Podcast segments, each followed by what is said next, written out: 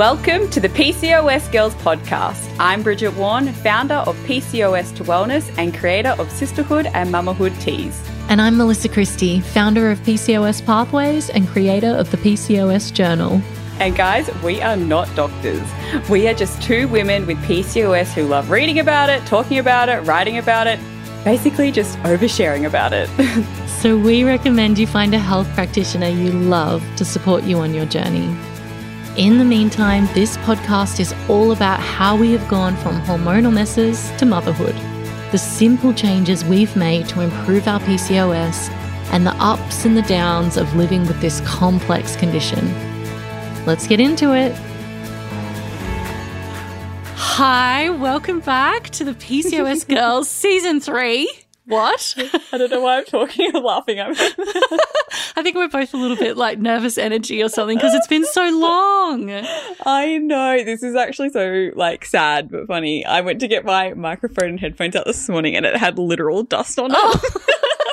like I literally had to wipe the dust off it, and I was like, "Oh, this oh, is that says okay. a lot. That says so I know, much. I know it's uh, crazy. Uh, well, for everybody listening, I'm Mel, and I'm here with Bridge. Um, I, am Melissa Christie, just in case you're tuning in for the first time ever, mm. and this is mm. Bridget Warren. Mm-hmm. um, and yeah, we've had a really big like a good six month break, I think, but that has been yeah. necessary because you've been off, you know, creating new life, bringing new life into the world. Um, and so today we're going to have a big catch up, let you guys know what we've been up to, uh, what we've been doing, how we're feeling, a bit of health catch up, um, definitely some postpartum catch up, and we've got a couple of um, listener questions we're going to answer as well. So, yeah, Bridge. Yay. What's been Bring going on, on, with you? How is life with a family of four? Oh my gosh. It is wild. Like, it's wild to think I have two children, for one. but then also on the flip side, I don't remember life without it, and it mm-hmm. seems so normal. I don't know. You probably felt the exact same way. Like, it's just like I it, this was meant to be. You know, this was my family. Yeah, I feel like it suddenly becomes hard to even remember what life was like with only one kid, which is really bizarre. And I feel like everybody says that. I don't yeah. know. It must be some chemical, biological thing that it happens. Has to be. It has to be. because just... do you remember when I was saying like, "I'll never love this child as much as yes. I love Flynn"? Like, how can I have another child? Like, blah blah blah. and now I'm like, "Oh yeah, right. Okay, it's, it's totally I, fine." yeah. I, sometimes I say to Maddie, like, probably quite frequently honestly. I'm just like, I, I can't imagine life without Elma. Like, what would our life be if Elma yeah. wasn't here? Like, it's just, it's, I can't, it's unimaginable even. Um, it's crazy. They really sort of change things, but it, yeah, like you say, like it just feels like the way it was meant to be, kind of thing. No. So you so are what? She's like what? Five months? Five months. Yeah. Actually, oh my God, do you know what? Flynn what? was five months old when we first recorded our first ever episode. I remember that because I remember thinking, like, whoa, you oh are amazing. yeah. That is wild. Was yeah. he five months? Was he? Was he? Five That's months. crazy. Yeah, he was very little. Okay, well, that must be like the month where I start to feel like I'm getting my life back. Yeah. True. and can like do a little bit more, although we have just had about an hour of me running in and out, running in and out, trying to like coordinate all the children. Jesse so, has literally just walked into the room. I'm not even joking. Oh my gosh. He's okay. grabbing a blanket and he's leaving oh, and he's taking the children. yeah, everybody listening, we this is a Sunday morning for us. Like this is how dedicated to you guys we oh. are. It's oh. Sunday morning and we both do not work on the weekends. Like it's I actually I learned that from you. I remember you saying to me, I don't work on weekends. Like I need that for my mental health, for my family. I don't work on weekends. And you inspired mm. me to do the same. Oh, uh, because before so that, nice. yeah, every day was just kind of like, you know, if I got the time to work, I yeah. would. Yeah. And I so, think that's as a business owner, like we could mm-hmm. work as we could work 24 hours a day if we wanted to. Yes, and I think like right. I made that mistake. I've done that before. I burnt mm-hmm. myself out. And then, mm-hmm. yeah, I think having Flynn was the real kick up the bum. I needed to be like, you know what? I'm going to set boundaries and weekends I don't work, except for when I'm doing the podcast with you. it's not really work. Let's be honest. Uh, yeah, it's a it's a catch up. Like it's so weird. You know, for a really long time we didn't talk on the phone because we weren't doing the podcast, and it was like, oh my god, yeah. like I don't know what's yeah. going on in your life. I know. it's like, oh, hello. I think you've forgotten me. Um, yeah, Okay, I know so- it, is, it is wild. So you're five months postpartum. So how are you, how are you feeling? Like I guess like health wise, all those postpartum symptoms wise. Mm. I mean, I feel great. Like, I really feel physically great in terms Mm-hmm. of like my body. Like, my body has completely, I don't know, like, I don't know what the word you even use really, but I just feel like my body is fit and fighting and healthy to like the best possible way it could be at this point in my life after having a baby and like obviously being postpartum and breastfeeding and all that kind of stuff. I do feel like tired.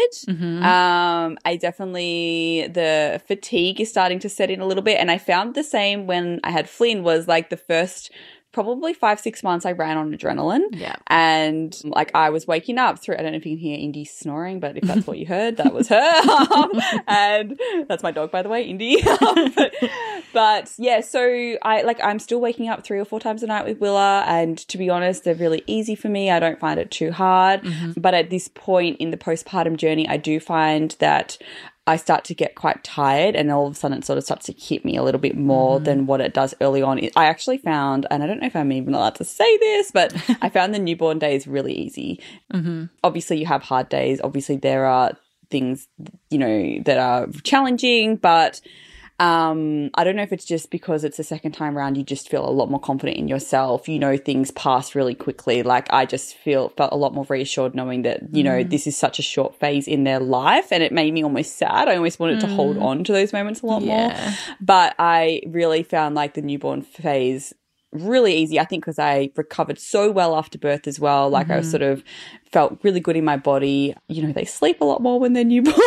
I know. Uh, Look, I couldn't agree with you more. I've always felt the exact same way. Like I was always that person being like, "Well, it doesn't feel hard yet." Like, um, and I, it was like, yeah, can I say that? Like, I know I'm pissing off some people when I say it, but I get it because, and I think what it is is there's like a simplicity to it. Like, they Yes. want to sleep, they want to have milk, they want to have cuddles, and Yeah. that's largely it. And like once they get older is when you have to start thinking about like teaching them things or feeding them food. or- Totally, like when they're a little newborn, like you don't even need to bathe them every day. Like it's That's really quite like It's really easy. Uh, Well, Yeah. it's not really easy. That's not That's true. simple, but it's but maybe it's simple That's is the word. exactly right. Yeah. There- there- there's they have very few needs, and those needs are.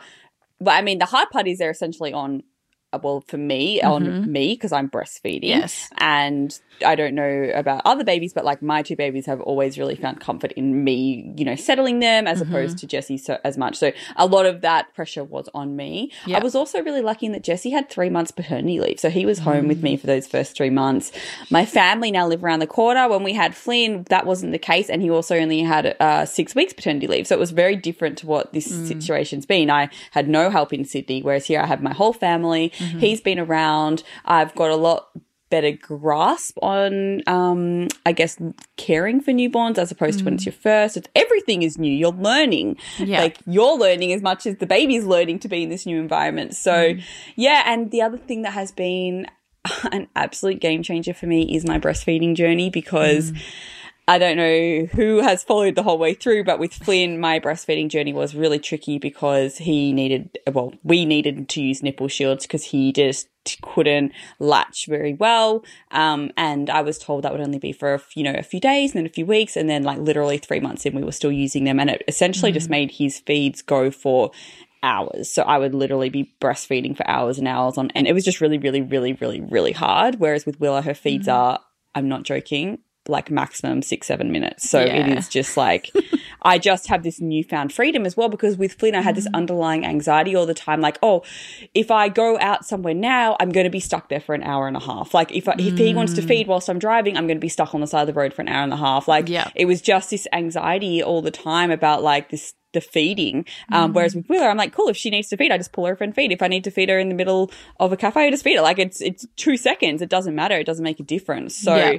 it's given me a lot more confidence in myself as well, and a lot more flexibility. And so that's really helped too. That sounds amazing. It sounds like you're just going really, really well, which is so, so nice to hear. And your birth, so I I listened to your birth story on the Australian Birth Stories podcast. It's a really beautiful episode. If anyone hasn't listened and they're interested, definitely check it out.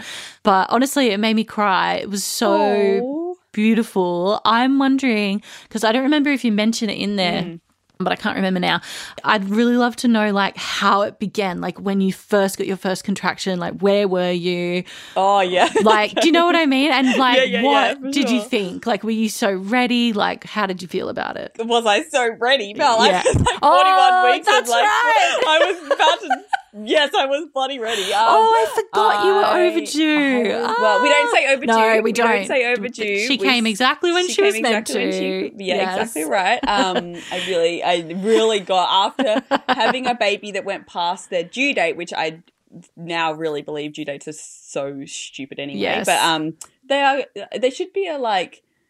You know what should be like a rough estimation date? That's what they should call Yes. like, because Isn't it- just so silly. Isn't it so funny how you go through something and then like you can really see it so clearly? Like Oh, I've never really thought about the word overdue, but I can see you have. I- and do you know because you've what? been so affected by it. I have, and Yeah. um, and I never would have thought it was uh, like an offensive thing to say to someone. Yeah. But it is when you are living it, and someone tells me, "Oh, your baby's overdue." Like it is big blow. So just a Mm. little heads up if you've got any friends out there who are.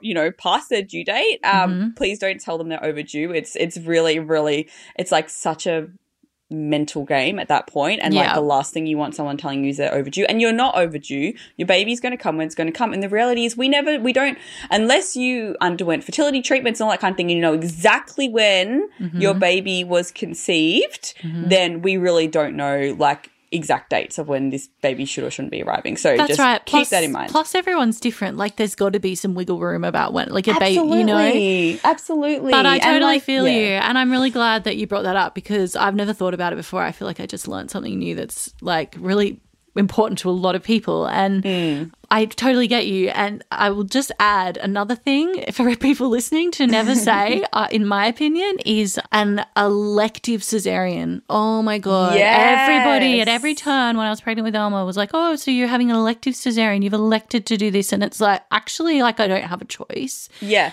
But yeah. because it's not an emergency cesarean, they're being called an elective cesarean. Anyway, also Mm. that- highly, highly offensive. I really Yeah, really. well, and it's it is so true. Like until you've been through it, which I can really see the validity in that. I really, really can, and I have actually been a lot more conscious of talking about C sections since having my relationship with you. Actually, because I've seen your side of it uh, on a much more personal level. I think, and um, yeah, and like I'm very conscious now when someone tell. I've got actually three friends at the moment who uh have. Well, elective cesareans coming up, but what do you say then? Like, Uh, I always liked planned. planned cesareans? Planned, oh, that is so better. much nicer. Yeah, it's like we're planning it, but like Mm. we didn't elect it. so bloody true. Because I think when people say elective cesarean, like it comes with a, a bit of a presumption that like I'm choosing to do it over a vaginal birth. 100%. And so why? Like there's there's like some maybe some judgment in there. yeah, But yeah, sometimes you just have to plan a cesarean because of like because you of know so many underlying factors. things. So Yeah. yeah, which is so irrelevant even to the point. Like you don't even know why that person's having a planned Yeah. cesarean. No, oh my gosh, right. we could ramble for so long. But um, Anyway, yes. So but yes, comes so- to the day you're so ready. Okay, I have been ready because for, for Flynn came at 38 weeks, right? So Yes. Everyone and his birth was speedy, like he Yeah. came flying out. So my midwife and for those who don't know, I had a planned home birth. So my midwife was really, really concerned she wasn't going to make it to our house on time. So she said, the moment you have any niggles, you Mm-hmm. need to tell me. So she was essentially like on standby from like 37 weeks because we were Wow. like dead set sure this baby was coming soon and he was he or she was coming quick we didn't know if it was a boy or Yeah. girl and um anyway so 38 weeks came and went and in my mind though i was like i'm having a baby at 38 weeks. Like i just like just assume that that was happening. So which is the worst thing you can possibly do. Mm. Don't ever get in your head a time this ba- your baby is coming because like it's just 100% not going to be at that time. So so anyway so by like 39 weeks i in my head was starting to think i was overdue which is so dumb because i mm. hadn't even hit my due date yet. Mm, yeah. but in my head i was so far over already. So then 39 weeks came and went 40 weeks came and went, and I started to be like, whoa, what happens here? Because I also didn't know we'd never had the conversation about what happens with a home birth if you go over your due date. And I had people say to me who clearly don't know what goes on, but they said to me, oh, you know, if you go over, you, you have to go, you can't have a home birth anymore. And so mm. I started to have this extreme fear almost about like, whoa, okay, so I've mm. done all this prep work, my mental headspace is that I'm having a home birth, and then potentially, purely because I've gone past my due date, I'm now no longer going to have that. So when the 40 weeks came and went, my midwife came because she was coming at that point every five days, I think, just to check in. Um, and she, we sort of had that conversation. I, I, I, she didn't even bring it up. So I was like, so what happens now? Like, what happens? And she was like, what do you mean? And I was like, what, what happens now that I'm past my due date? And she was like, nothing. And I was like, nothing happens. And she's like, no. She's like, so long as you and your baby are healthy and well and confident and still doing this, we just continue as normal. And she did say to me, once you get past, like, I think it's 41 and four days or something, she mm-hmm. would send me off to get a scan just to make sure we would be, we were all okay. But mm-hmm. I did, never got to that point. Okay, yeah. But yeah, but that she said that that would be the only time we would worry. And she said, so long as you are still happy to go ahead, we still go ahead. Interestingly, though, mm-hmm. from like 39 weeks, I had the local hospital who, so basically, when you have a home birth, you register it with your local um, public hospital. Yeah. so that if anything does happen that they know that this was your plan and that you, you know you're on your way in or whatever but they have mm-hmm. all your details and everything mm-hmm. which i think is s- great to be honest yeah. Anyway, it got to 39 weeks and they were calling me nonstop, being like, oh. when are you coming in for an induction? When are you coming in for an Oh. induction? Like, you know, you need to get an induction now. So I was like getting anxiety every time the phone would mm. ring because this pressure was being placed on me. Yeah. It's a whole nother podcast and story really to talk about all that side of things. But um Maybe we should do that then. we should do that if people are interested. Probably not, Yeah. but we, we can. Um, but yeah. But it just sounds really interesting, be- well, it's really hard because you, was. it sounds like you had essentially conflicting advice coming at you. I really did. and you had to stand by what you wanted and what you Oh. believed in, and that's hard. That's it's very hard. It's so hard. Yeah. partic- particularly when you get to the point. So by this point in my mindset, I was struggling because Mm. I I have gone weeks now. Every day you wake up and you're like, I can't believe I haven't had this baby yet. Every Mm. night I'd go to sleep being like, tonight's the night, and then I'd wake up and be. I actually felt like this feeling of disheartened, heartness. Oh my god, what am I trying to say? Like I was disheartened by Yeah. the fact that I was waking up and still pregnant, and it's really funny because you know you're going to have a baby. Like you Yeah. know it's coming. but you just at one point I literally was like I'm not having a baby. Uh, this baby's not coming. I'm going to be pregnant for the rest of my life and I know it sounds stupid but that's literally how I felt. So wow, yeah. that was the day my midwife came over and she said it was really interesting because she said to me, when you hit like 35 weeks, you started to say to me that you were loving being pregnant. Like you loved it. You, I, I said to her, I could be pregnant forever, apparently. apparently, I said that to her multiple times. And I was just in my element. I felt so good. I felt hmm. beautiful and confident. And I was just like, it didn't need, like, I had this huge belly and I didn't feel restricted at all. Like, I really hmm. was embracing it and loving it. And she said to me, I think that you were just so in that moment and loving it that your baby obviously also picked up on that and was being like, cool, we're happy, we feel great, like there's no reason to be leaving anytime soon. and then she said to me, it was at 40 week when she came to check in on me, where she was like, this is the first time I've actually heard you say that you, you know, you're ready to not be pregnant anymore. Hmm. And I was like, oh, that's so interesting. And she hmm. gave me a book. Mm. I was going to Um, ask you about this because I wanted you to share what it was called because I remember you. Yes, and I always forget what it's called, which it. is In My Own Time. It's called by Sara Wickham, Okay. and it was amazing. And I didn't even read it fully; I just skimmed through it, Mm-hmm. and it was per- it was just like the words of affirmation that you needed to know. And it's all it's all based on uh, actually evidence based science and research and all this. She's she's incredible, Sara Wickham. But um, but it basically was just telling me that like that for most people inductions are just so not necessary. And mm.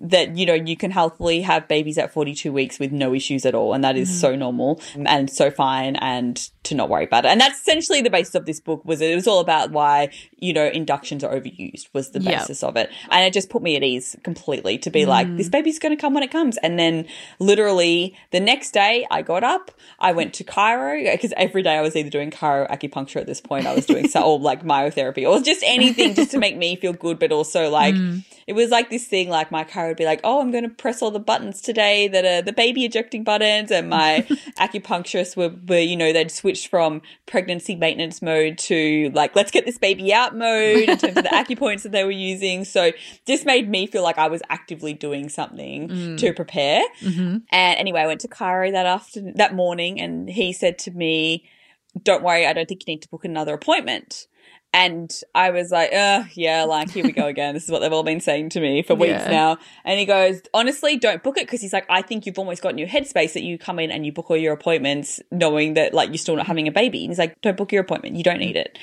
and so I was like, all right, I'm not going to book an appointment. Went home, did some stuff around the house, picked Flynn up from daycare, and I was starting to feel, I felt a little bit tired. I felt really tired. Mm. And, but no, you know, when you're pregnant, you feel tired by the end of the mm. day anyway. So it was Yeah. much different anyway. And I made some dinner, I made dal, we put Flynn to bed, and I was about to sit down. I had a shower, I was about to sit down to eat my dinner on the couch and I felt a little cramp, a little tiny baby cramp, and I was like, hmm, what are you? But you know, like you also get Braxton Hicks throughout your pregnancy, and and uh, like I was saying, at this point, I'd actually just decided like. I'd succumb to it. I was like, it's fine. The baby will come when it wants to come. And it was sort of like the first day of being flipping my my mindset from being like, when is this baby coming Totally. to Relax. It'll come when it wants to come. Yeah, Yeah. We're, we're all good here. And sat down on the couch, had that little that little cramp, uh, and and then you know about fifteen minutes later, I had another little cramp, and I said to Jesse, hmm, I don't know, but like I sort of feel like I might have contractions, but I don't know. And I also have like a very good pain threshold in that like I'll sit mm-hmm. with that sort of pain for quite a while before I would have normally said anything. But Yeah. everyone had got in my head about like how fast this baby was going to come. So mm-hmm. I was like, oh, I'll just let Jesse know and he can sort of check in on me over the next hour or so, sort of thing. Mm-hmm. So we just sat there and watched TV. And then I was like, I got to go to the toilet. And for me, this is probably TMI for everyone, but when like I am ready to give birth, and I've only done this twice, but most times, uh, my bowels, I get really loose bowels. And I had had that the morning of, and then that at night as well. Um, and so it's like my body's just like getting rid of everything ready Yeah. in preparation. And I had that again.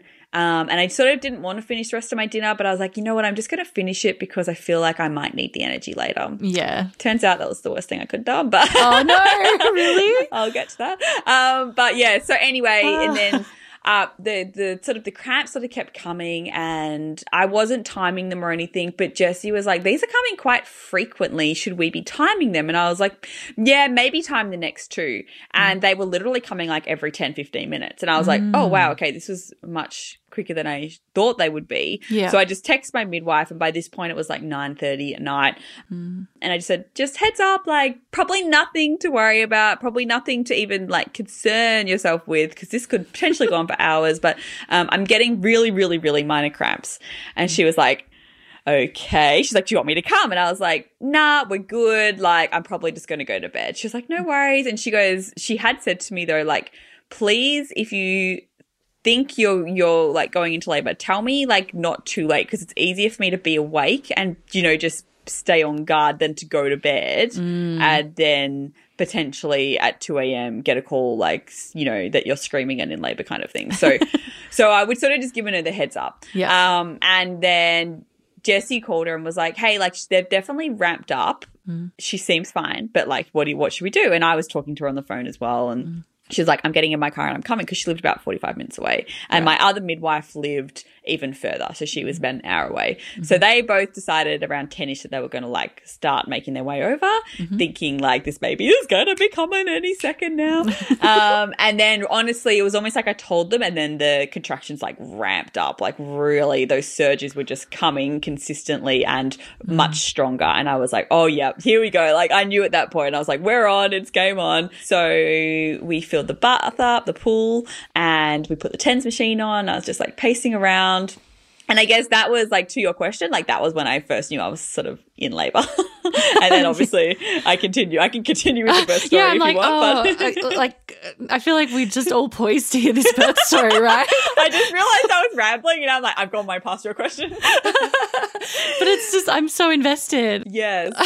Well, I, I'll do a short version because if anyone does really want to hear it, they can go to the podcast I did for Australian birth stories. But basically, they arrived and I was like, I just felt like I was really about to have a baby. It was really intense. Um, I jumped in the pool. The pool was the most beautiful, sweet relief I've ever had. Did you jump in the water for any of your?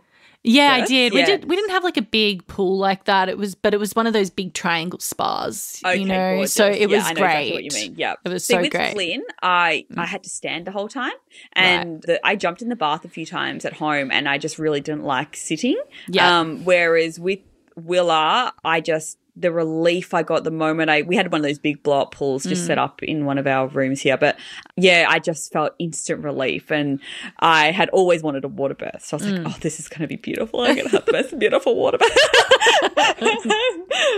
Spoiler alert, I did not, but but um, but anyway, all of a sudden I started to get this really excruciatingly sharp pain, and it was horrendous. And had I not had a baby before, had I not given birth before, I would have really just been like. Birth is effed up. Like, what the hell is this pain? Because it was to the point where I thought I was going to pass out, um, and it went on for hours, and I was I threw up. That's why I regretted Ah, having yes. the, the dal. Um, and the pain was i was just saying to jesse i'm like i'm in so much pain i'm in so much pain. And the thing is when i gave birth to flynn those surges those mm. contractions i didn't even view as pain. Mm. Like i sat with them i knew it was my body progressing i worked with them and i mm. knew that they were helping me. With this i was like this is not the same. There's something not right here. Something mm. isn't going to plan. And also, by this point, we had been going for hours, and my body had been actively trying to push a baby out for hours, but mm. nothing was happening. Mm. And I said to the midwives, please check me. They were like, no, you asked not to be checked. I was like, check me. um, so they were like, why don't you try and check yourself? And so I tried to check myself. I gave myself an internal, which probably icks some people out, but like, honestly, it was so fine. And I sort of just tried, she said, you should feel the head, It should be there now. Like, if your body's trying to push it, it should be there. And I was mm-hmm. like, I don't feel anything. My Yeah. waters hadn't broken. I hadn't lost my mucus plug. Like, I was like, Yeah. something isn't progressing. Yeah. She was like, all right, we'll check you. So she laid me down. They did a check. And like, sure enough, she was like, oh, yeah, you are right. Um, mm-hmm. the baby is stuck. And basically, essentially, what happened was the baby's head was chin up and like stuck against my pelvis. So every time I had a contraction, mm. rather than progressing down lower, she was mm-hmm. getting compressed and stuck and just jammed up against my pelvis, which is Yeah. why it was causing me so much pain. Yeah. The, they said that she, the the baby at this point, we didn't know she was a mm. girl, but that, mm. that she was okay and she hadn't started to get stressed out or anything yet. But but mm. I had like they could tell Yeah. like with all my um vitals that I my body was in stress and and I was also tiring a lot. Like I was really getting tired because I've been like in active labor for a really really long time. Yeah. Uh, by this point, it was about probably 4 a.m. at night, um, in the morning, sorry. And we thought I would have had this baby, you know, at probably 11 or 12 o'clock. So Yeah. it was really, something was not working. So they got me marching around. They got me up and they tried to like, because I was saying at this point, send me to the hospital. I can't do it anymore. Like I'd given up. And they were so amazing. They were so mm. amazing. They just like, got me going and they were like, you've got this, you're going to do this. And I just thought as well, when they told me she was like, I was like, oh, okay, well, that's an automatic transfer, right? Like they, that's Mm. it, like game over. And I was really sad about it. They're like, what are you talking about? They're like, no, like we are going to sit with you and we're going to work through this and we're going to find a way. And if we can't, then we know that that's an option. We can, we, you can go, but like that at the moment, that's not even in our mindset. And so they basically got me to do these crazy positions. They're mm-hmm. called maternal optimizing positions for anyone who wants to look into that mm-hmm. to try and move her. And mm. they, it was horrific. I've honestly never been in more pain in my life. I was mm. screaming. Flynn was asleep in the next room and I don't know how he didn't wake up because it sounded like someone was being murdered. I was in so much pain. Like it was horrendous. Mm. And essentially, they had me up on the couch with my arms sort of bracing myself on the floor and my legs up on the top of the couch, if that makes sense. Oh, So, yes, it makes and then they were sense. essen- like a baby, basically pushing her around in my stomach. It was oh my god. crazy. but then something that they did Mm.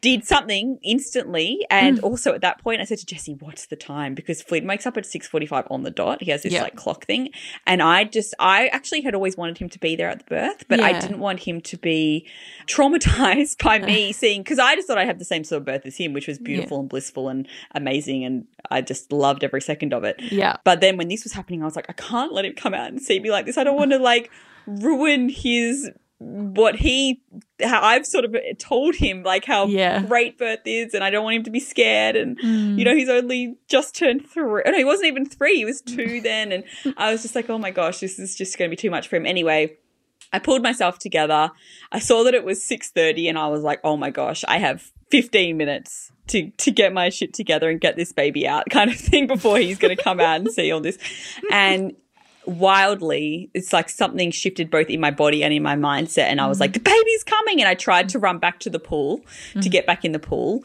but I didn't make it i was like literally if you see the photos of it i am like in front of Yes. the pool i'm about 10 centimeters in front of the pool. Um, and he, Flynn, woke up and he came out. And at that exact moment, I was pushing Willa out into the world. And I was standing upright and I held, like, I pulled her out myself and onto my chest. And he saw the whole thing. And I'm just Wow. like, to this day, like, I'm cry when I think about it. Yeah. I'm like, it was so, oh my God, I'm about to cry. Yeah. Um, it was just like everything I had wanted, even though nothing went to plan, like nothing was how I wanted it to be. It was still beautiful, and I'm really grateful. Like it was crazy. It was a really long story, and I didn't go into half the detail, but yeah, no, it was, it was just purely beautiful. And yeah, th- that moment of him coming out right as it happens. I remember you saying on that other podcast, like the sun had just come up and it Oh. was just this really ah, I'm actually like beautiful moment. tearing up. It Yeah, really me was, too. and I um I think like because I really like stressed myself out that like I having the home birth and like. And of course, like in my head, I was like, I'm going to have a home birth and it's all going to go wrong. And then, you know, everyone's going to be like, why did you have a home birth and all this kind of stuff. And, Mm. Yeah. and in the end, it was just perfect. And my midwife said to me after, like, you know, we're so glad you did this because unfortunately, like the reality is if this had have happened in the hospital, like they mm-hmm. would have been like, this is too hard. We don't mm-hmm. have the time or the resources to sit with you for hours and try to change your positioning and all that kind of mm-hmm. stuff. And it probably would have just ended in an emergency C section. So Yeah. I'm forever grateful to them for s- Absolutely. sticking by me and you know, really knowing that I could do it. It was just a matter of like, we just had to work. It was almost like a jigsaw puzzle and we just had to work Mm. out what it was. And I really was screaming at them to like stop because I was in so much pain. Yeah. And Yeah. um, they were like, no, you've got this. And they worked so well together. And Mm. like with Jesse and they were, they sort of did the, like one was that really supportive, nurturing, calm. And then the other one was that like, you got this girl, like you can Yeah. do it. And then Jesse was like my rock and, Oh, Mm, perfect. it, wa- it wasn't perfect, but it was so perfect. You know yeah, what I mean? I know exactly what you mean. When they were doing the like the changing of the position, which oh my Yes. gosh, I just I can just imagine how painful that was. You conveyed that very well, and I can just imagine it. After they did that, like how Yeah. qu- like how much time passed between them turning the baby and you getting her out? um, it's hard to know because in my head It's a it blur. felt like a, a really long time. But um, I don't think it was that long. I think it was maybe 40 minutes. That's amazing. Like Yeah, just yeah. to think that like that, you know, her positioning had held back something that was actually so ready to happen. That's exactly right. And like Mm. the moment they did whatever it was needing to be done, Mm. she was born five minutes later. Do you know what I mean? Like my body obviously likes quick births, just Yep. just from Flynn's experience and and then seeing this. But so my body was ready. Like my body Mm. was like, where is the baby? Where is the baby? Where is it? Like every Mm. put, contraction, surge, whatever you want to call it, wave was it was waiting for this baby to come, but it just she wasn't there.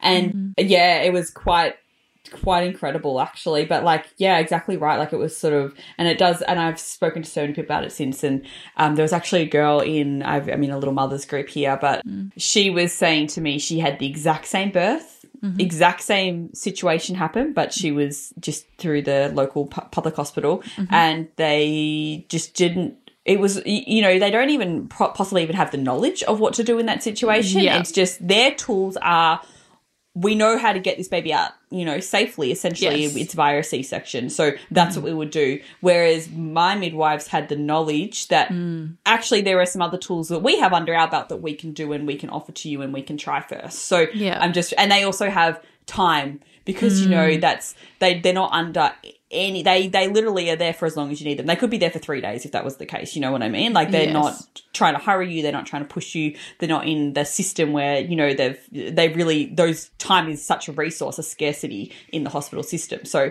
they can't afford to do that with everyone who comes in. Whereas just so lucky Totally. whereas they could do that with me. so interesting and like it really oh, it's like really uncomfortable to think that you know the idea of giving birth in the hospital like that sense of like pushing you through a bit like Yeah, you know trying to get it done. I know. and you know i've given birth in hospital and honestly i didn't feel that way. I didn't get that sense from anybody but like And I'm the same because I- had a birth with Flynn in hospital and I had the most beautiful experience as Yeah. well. And like I, I couldn't fault it, you know? Yes, but I guess it's just knowing that there are those variables there. I also love how they got you to do the self check. I'm like, I didn't even know you could do that. Like, I know. that's really amazing. cool. yeah, yeah, I know. And this is the stuff that's just so beautiful, and I think we lose a lot of it, which Mm. Yeah. which is why if you can, I mean, this we've really gone off topic here, but like you know, if you can, if you are pregnant and you have the option to have like a midwifery care model, um, Mm. this is all the stuff. This is their this is their jam. You know, this is Yeah. all that they know, and they've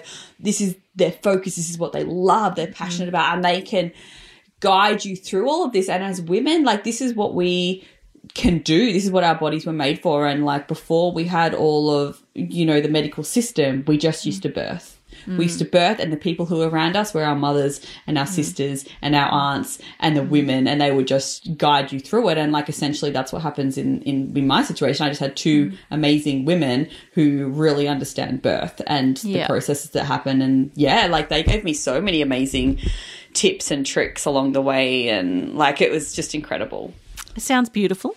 And I'm very, very happy for you. And beautiful Willa. Oh my gosh. Will, Willa. Willa Daisy, right? Willa Daisy. Yeah. so cute. I know. I'm very lucky. I feel incredibly grateful and blessed, actually. I really do. Mm. yes, your family just looks beautiful. And I just love how Flynn and Willa, they're little, I don't know, they just like a really nice little relationship blossoming, which is great. They do. And I feel like they're yin and yang as well, which is hilarious. Both like physically, but also personality wise. yeah. I've got a bit of that going on over here as well. Um, but I also love seeing Elma like she just looks more and more like Koji and she just has these expressions like Koji just shine out of her and it's like, oh, I love it. That's so cute. Yeah.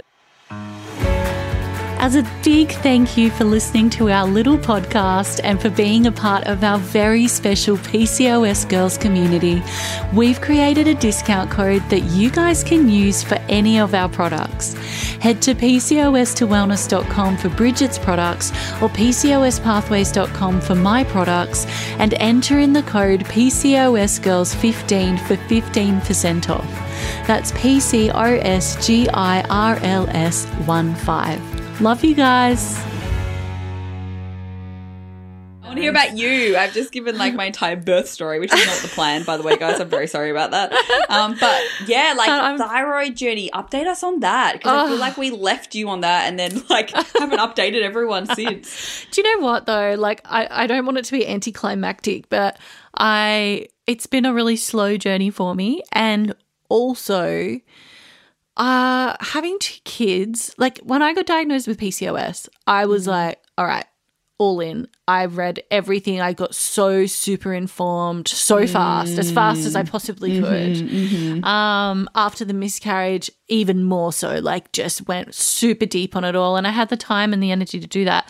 Um, or maybe not the energy, but the desperation too, or something. Yeah, yeah, I know. There's like a Uh, drive. yeah, there's a real drive. And this time, like, the drive is there, but uh, my time isn't. Like, having two kids and trying to focus on my health um, and also be working is, you know, it's a lot. So, for example, like, I need to book in for some blood tests and I've had it on my to do list for two weeks. It's just a phone call, but it just keeps not happening. Like every day, like I'm distracted or I forget or I don't get to it.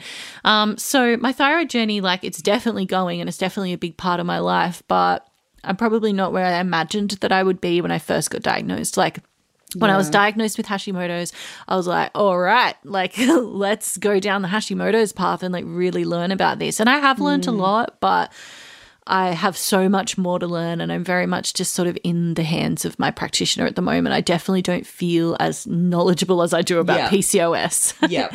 Um, but then, you know, I've had PCOS totally for that. 10 years. Like I was diagnosed 10 years ago with PCOS. So there's a lot more time on my side of what I know there. But what I know is that first and foremost, like I was diagnosed with Hashimoto's, which is the autoimmune side of like an underactive thyroid. But I also was shown to have reverse T3, which is hmm. basically this hormone that lots of people don't know about it. Lots of people, lots of doctors don't test for it. It should be an essential test if you've got anything thyroid happening. Basically, like normal T3 is this hormone that goes into your cells and essentially like determines your metabolism. Like it hel- helps you turn, you know, food and oxygen into energy. But reverse T3 is this almost, it's like, it's seemingly useless, and scientists don't totally understand it yet. But basically, reverse T3 is produced by your body in small amounts and it takes the place of T3 in the cell. So if a cell picks up reverse T3, then its little space for T3 is taken up and it can't take in T3. The theory about why this happens is to essentially keep your body in check and not develop an overactive thyroid. So instead of having so much T3 going into the cells that you start to go into overdrive and and then you might show overactive signs like anxiety, um, heart issues, things like that. Uh, like losing weight, not in a healthy, good way. But the problem with reverse T3 is when you start to show like signs of having a lot of reverse T3. And that's where you can get underactive thyroid symptoms because your body's producing too much reverse T3. And this is why it's so essential to test for it because it's essentially like it's a driver, it's a cause of underactive thyroid symptoms. So my reverse T3 levels were high. And so the driving cause of too much reverse T3 is usually stress. So, and then back to the Hashimoto's, which is an autoimmune disease. You know, a lot of people believe autoimmune disease all starts in the gut. So for me, the the thing I had to focus on first and foremost for healing my thyroid issues was gut health and my mental health and stress. And as we all know, last year postpartum with Elma, those first six months, I I too ran on cortisol um, and adrenaline, um, but I also like my mental health was just horrible. Like it was just such a hard time. And the more I reflect on it, the more I'm like, oh my god, like I was in Yeah, such a low place. Um, but I have totally come out of it. And so this is what which is probably what I said last year when we were talking, but it's just all it's all gone even better. So like continuing to work on my mental health and continuing to work on my gut health has been really the main steps that I've taken and the results have been 100% there. Like my mental health feels amazing. I feel very like happy and content in life, feeling really really positive and just I just feel great. Um and then I'm so happy. yeah, thanks. And then with gut health, also everything seems really, really good. And my energy levels are really nice. Like everything feels like in those places feels really healed. And so about uh, two or three months ago, um, my functional medicine practitioner, she started me taking some medicine that was more about like thyroid function. Like we'd moved beyond the like like we'd been really focused on the adrenals, which is like, you know, my stress, you know, the stress gland kind of thing. And we'd been really focused on the gut health and my mental health and like, like medicinally, that's where we were focused. And she was like, okay, now it's time to like move into just like really nourishing and nurturing the, the thyroid. And so I started that about two to three months ago, and I haven't seen any changes where I thought that I would. So that's where I'm at. So the main, there's three symptoms that I would expect to see a shift. One is my hair fall, and to be honest, it has slowed down. I will say that, but it kind of is like going up and down. And then the other one is my weight. So, like, I'm not gaining weight, but I'm just full inability to lose weight. Like, it's mm. just not going anywhere. And then the third one is like joint pain. Like, I'm really experiencing like, like really really extreme joint pain. And really? Yeah, my hips, my lower back has always been a problem. Like that's kind of I think from falling off horses as a kid and yeah. I I also have like hyperflexibility, so like some of my mm. joints like uh, they just Same. move way more than they yeah. should. Yeah, hypermobility. Yeah, hypermobility. But my hips, oh my god. And my hip pain started actually after I had my miscarriage. And it actually started in the first trimester of that pregnancy. And then well, that makes sense though as well because you have all the relaxin and everything else pumping that's through your body. right, body. That's right. But it's kind of like that never changed. It never me. went away, and it, mm. and it really caused issues. And then the other place that it's turning up is in my feet. It's just horrendous. Wow. Like you know, like oh, if I I know if I sit for any amount of time or lay down for any amount of time, like any amount, like a um, couple of minutes, I get up and I can like barely walk. It's like really stiff. So, what kind of pain is it? Like a stiff uh, pain? Uh, it's a really, it's a stiffness that causes a lot of pain. It's like sharp. a dull, a dull, no, oh, it's, sharp it's sharp because it's so stiff that if you try to move beyond it, like you can't move beyond it. Oh, if you oh try, it's gosh. just like very painful. So, so, it's like it's been frozen and then you're trying to like yeah, move it and that's like that yeah. sharp. Yeah, I know exactly what you're mm-hmm. trying to mm-hmm. explain. And yeah, it's a wow. really big symptom of Hashimoto's or, or of a lot of autoimmune conditions. I mean, yeah, exactly. Yeah. So it's something that if I'm healing, this should be changing. In, gotcha. and and I'm not seeing it heal at all. It's just mm. getting worse and worse. And it upsets me sometimes because like I had a few days this week where I was just really down about it.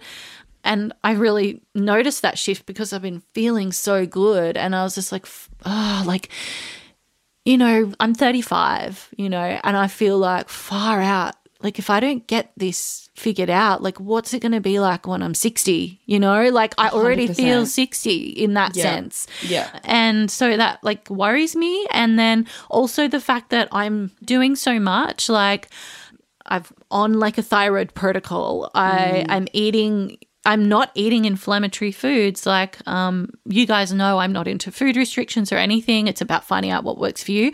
Well, what is definitely triggering me to like have inflammation at the moment is gluten, dairy, and soy.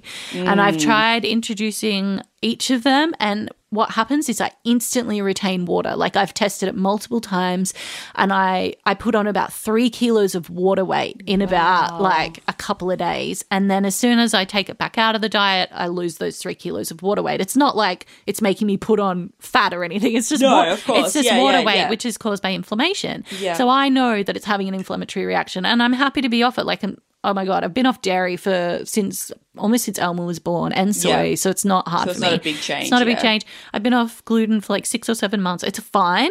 Mm-hmm. I'm like not struggling with it at all. But this is what my point is. Like I've cut out this infl- these inflammatory things in my mm. life. Mm. I'm like sort of feel like I'm doing everything right, but these three symptoms just they're not really changing. So where I'm at now is and this is all quite recent, I'm doing Bowen therapy, which um mm, you've talked to me about this. Yeah, yeah, so it's just like a it's a type of sort of physical therapy, but it really marries the idea of like your nervous system and your like your stress and the effect that it has on your physical body and it also works on the the belief that like you know trauma can sort of be stored in your body and it works by these like Bowen therapy. It's weird. They do these very small, light touches to certain spots on your body and they're working with the fascia which is like this this sort of connective membrane tissue around membrane around muscles, yeah. everything. Yeah, Yeah. around everything all over your body.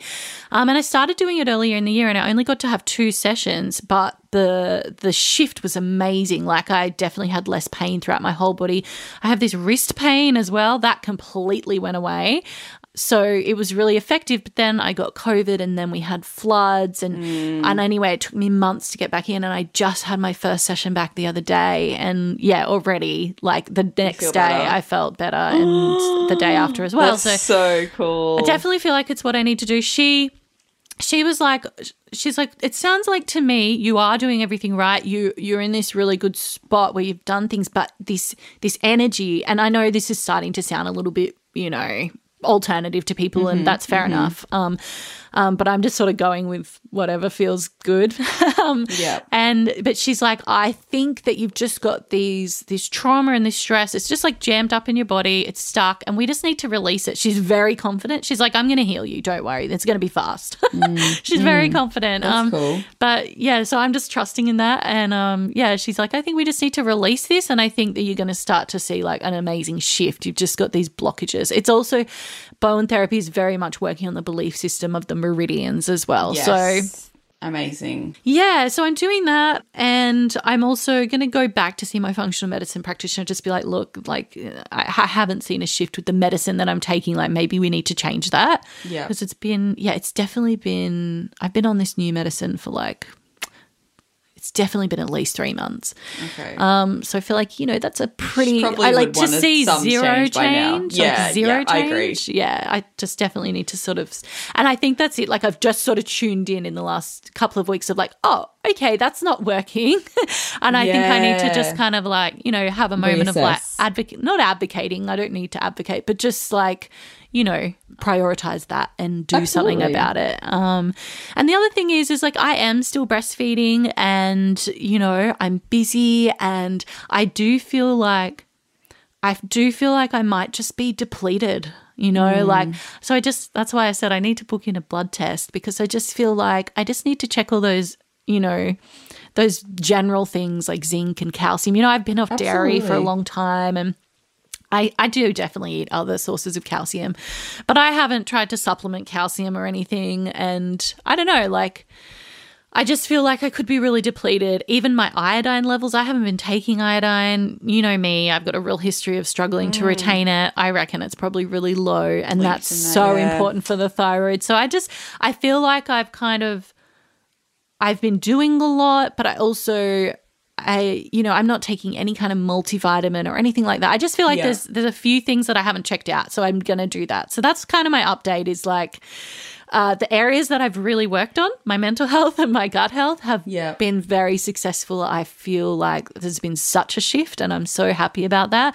But then, yeah, there's definitely there's there's more to figure out here. Something else going on. Yeah. Yeah. So but watch that, this you know, space. as well, like I think it's really valuable when you're talking about this because so many women with PCOS also have underlying thyroid issues going on Mm-hmm. and often don't know that that's also going on because they're so focused on the PCOS aspect of it. Yeah. Um, and like Hashimoto's is such a big one as well that, you know, is also really commonly linked to people with PCOS. So it's Mm-hmm. again like if you're listening to this and any of this is resonating with you, it's really worth going and getting that checked. And like you said, the um, T3, like that, that's not getting checked a the lot. reverse like, T3, yeah. the reverse T3, right. So, like, I haven't come across this. So, I think that that's a really valuable point you've made there is like, if that's not coming up on your panel, like, if they're not testing for that, which Just they're definitely not. You actually Yeah. have to pay for it. Like okay, it's not. yeah, right. Good to It's know. that not standard, and it makes no sense for it to not be standard because Why? It's so weird, isn't it's it? so it's such an important part of the puzzle. And I think we'll do an episode later that's about testing for thyroid stuff because I found it to be like you know how we have, a lot of resistance with PCOS. Like Yeah. I found that to be so true with the thyroid stuff as well. Right. Isn't that so and interesting? Yeah, there's definitely some key things that you need testing that they're just they don't test for. Um, even like my GP, like my my TSH came back outside of the Mm. range, like indicating something, and he still didn't want to test me for other things. And I had that's to wild. I know. and I had why?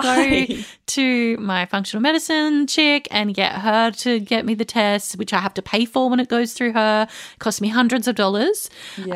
Uh, worth it.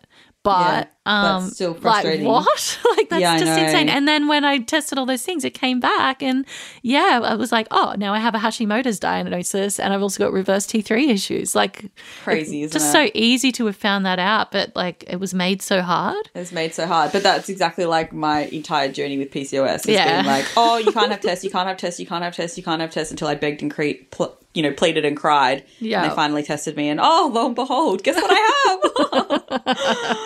oh gosh. Yeah, it's just Anyway. wild. But yeah, so that's that. But you know, otherwise, like, yeah, my life's been really great. This year has been so different because Koji started kindy, Yeah. which you know, I've I've been nervous and worried about him starting kindy for like a good year, year and a half, just Yeah. because he had such a hard time at preschool with his nerves. But he is just like thriving at big school and so I'm so happy for him. And it's a real it's a very big sort of weight off my own shoulders or my, like it's just something I don't have to worry about that I was worrying about so so much.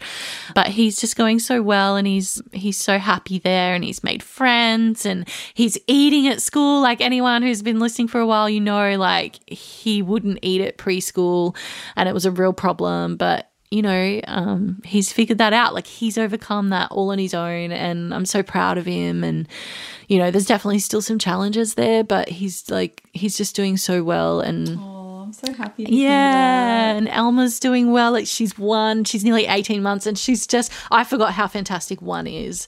It's so fun and so funny.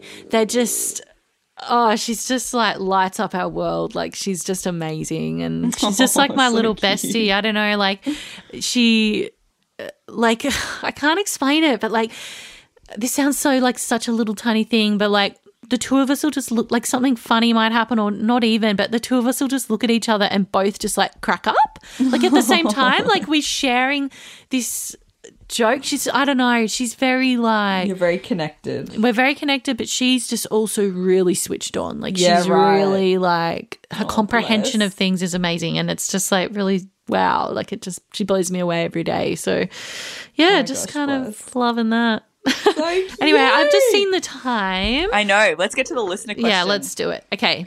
All right, we've got two here. We'll try and get through two of them. But Mm-hmm. all right, first question is What is the best way to understand ovulation days when you have an irregular cycle length? Um, I thought this was a good one, just like Mm. to cover some of the basics that we like to talk about so much. So I don't know. Do you want to? Absolutely. Yeah, yeah, yeah. And I think obviously so relevant for a lot of people who have PCOS because A hundred percent. most of us have probably had irregular cycles at some point. I know I went like solid years without having Uh-huh. a cycle. so I can relate to this. So I guess like uh like what I would start with is looking for that cervical mucus. Like that would be Mhm. my first starting point. What you're looking for is that really slippery, watery egg white uh, yeah, like the egg white um, mucus, and if you're producing that, it's highly likely that that's this, you know, ovulation is occurring. That would be a really, really good starting place. If you haven't seen that for weeks or months or years or whatever, then it's a really good chance you're not ovulating, and we need to look deeper into that. The, So that would be like my starting point. The other thing I would be looking for is your basal body temperature Yeah. which you would need to be tracking and um, checking every morning, essentially. And you're, what you're looking for is that rise in your temperature, which um, will occur just as you're about to ovulate. Yeah. And I think like I feel like people feel like checking your basal body temperature um, is such a, you know, a big thing or like a real commitment or a real like, oh man, like I'm really diving deep on this. And and it that's kind of is. Like that is quite Yeah, true. But true. I just think like um you know, you see whoever asked this, or if you're in this position, you really are in like a bit of an investigatory, investigative. I don't know what the word is. Yeah, yeah, um, investigative. investigative, Yeah, investigative stage. You know, like that's where Yeah. you're at. Like you're really trying to understand something, so you don't have to check it forever. But Yes, it's really good to just check it for a couple of cycles at least to just get a real gauge on what's going on there. And I will also mention because this is what happens to me. Um, when I have an irregular cycle, you might find that you're seeing that that slippery egg white mucus, but then you're not getting a period, you know, roughly 14 days later. And that can be really confusing. Or you might be in your cycle and you're seeing that mucus multiple times. So Yeah. I would say that um, if you're getting it multiple times in your cycle, you're not ovulating every single time. I would say you're ovulating the final time that that happens. Yeah, before it's getting like your body's period. trying. Yeah, It's it's, like it's really trying, but Yeah. not quite getting there. And that happens to me too. But if you combine that with checking your basal body temperature, that's when you will. Very accurate. That's right. You'll be able to see, oh, this is when it actually happened. Yeah. Um, yeah. And you can get all those tracking things now as well. Like there's Tempdrop. There's Mm-hmm. Yeah. I don't know what are some of the other ones that are out there that do it. Mm, I don't even remember. Mira do it. Like there's like a bunch of them that Mm-hmm. can test. Um, what I would steer away from is those ovulation predicted tests because they are tracking your LH, and as we know, that can be really misleading if people have PCOS. So yeah, I would personally steer away from those. And if you Mm-hmm. Yeah. go to invest, invest in like a really good like that um health tech one, the like you know like the Tempdrop or whatever. But a, te- a, a normal thermometer will do the job just fine as well. Yeah, that's right. It just needs to go to two decimal places. Yes, exactly. Yes. And then you just need to track it at the same time every morning if you can. And like Mel said, you don't have to do it forever. It's like you brush your teeth in the morning. You can also do that before you get up out of bed. Yeah. just have a little notepad next to you or just write your notes on your phone or whatever it is. Yeah. All right. Um, second question. Um, first thing to do when you haven't had a period in over a year, um, which I just, oh, whenever I get questions like this from people, I'm just like, oh, I ache for them because I just, Yeah, I. I understand like how Yeah, hard that awful. must be and how lost you might feel, um, not knowing like how to fix that. I, I've I've never had a period, like, I've never had a cycle that lasts more than a year, but I have had a couple of instances in my life where I've really wanted to bring my period back. Um, one was after I had a miscarriage and I just really wanted to get my period back so I could start my cycles again. Um, and then the other time was postpartum after Koji. Um, Both times I turned to Chinese medicine, but in different ways. So after Koji, I had acupuncture. Yeah. Um, and I got. I, it's funny, like we always talk about, like it's not about getting your period back; it's about ovulating, and then that causes a period. But. I do have to say that when I've used acupuncture, it's I've got my period like within a week, and I don't know. I know that sounds weird, but it's like it hasn't caused me to ovulate; it's caused me to get my period. Yeah. And I can't explain that to That anyone. so weird. I don't know. isn't I'm just like that's just the reality of what happened to me, and I don't know Yeah. why.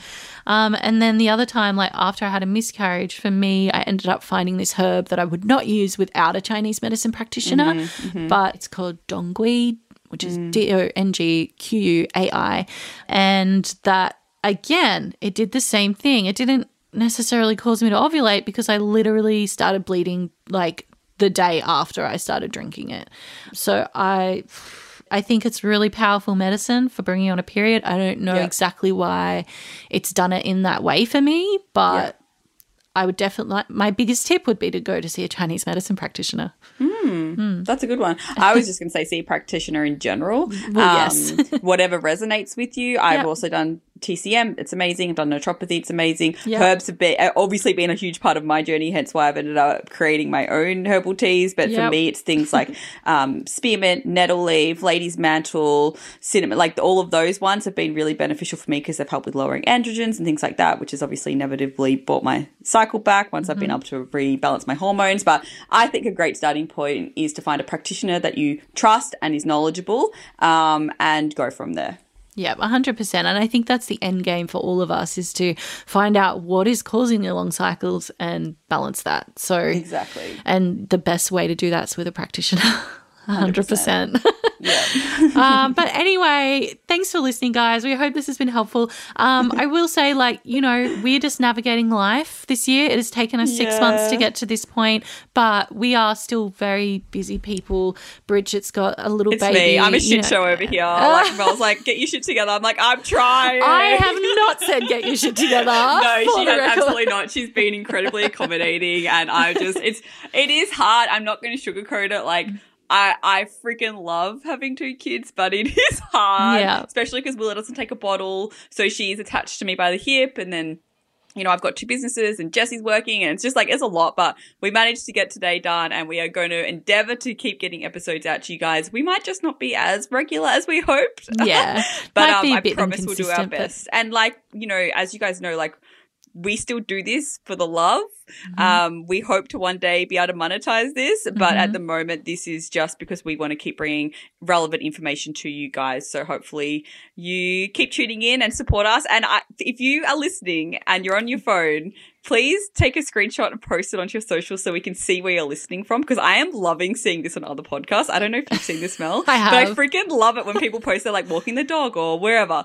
So that would mean a lot to us. It also helps um, spread the word a little bit and help get our name out too. Yeah, honestly, whenever you guys do like send us nice messages or um, Yeah, do we reviews or share that you're listening to us, like it really genuinely makes our day. Like we're not over exaggerating because we love doing this, and the We idea like that text each other straight away. We're like, did We you see do. the review? anyway, I gotta Um, go. so I'm on one percent, guys. I'm gonna I'm gonna be like, oh my I god, have to leave. My computer is forcing me to leave. oh so- my god. All right, thanks for tuning in. Love you guys. Bye. Bye.